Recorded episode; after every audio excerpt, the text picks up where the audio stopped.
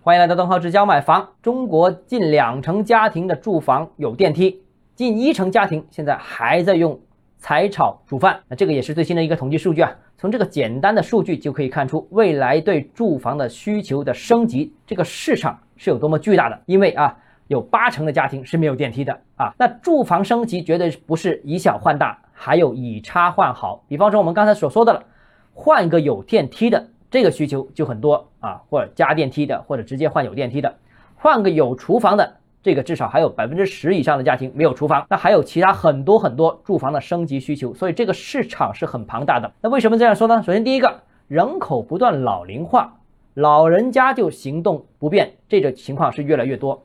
那住房也要适老化改造，所以呢，电梯是未来住房的标配，没有电梯的房子都需要升级改造。或者直接买有电梯的房子。那除了电梯之外，其他的一些住房的一些配套设施也会由现在的啊豪华变成以后的标配。第二呢，就是居住环境的升级，居住环境的升级就包括啊设备升级、装修升级、智能化升级、环保升级、功能升级等等等等，一切都是让大家住得更好、更舒适、更环保、更健康。更智能，这将支持住房消费从首次改善转变为二次改善，甚至是三次改善、四次改善。所以啊，中国房地产市场绝没到夕阳产业这个阶段，只不过是发展模式发生了改变。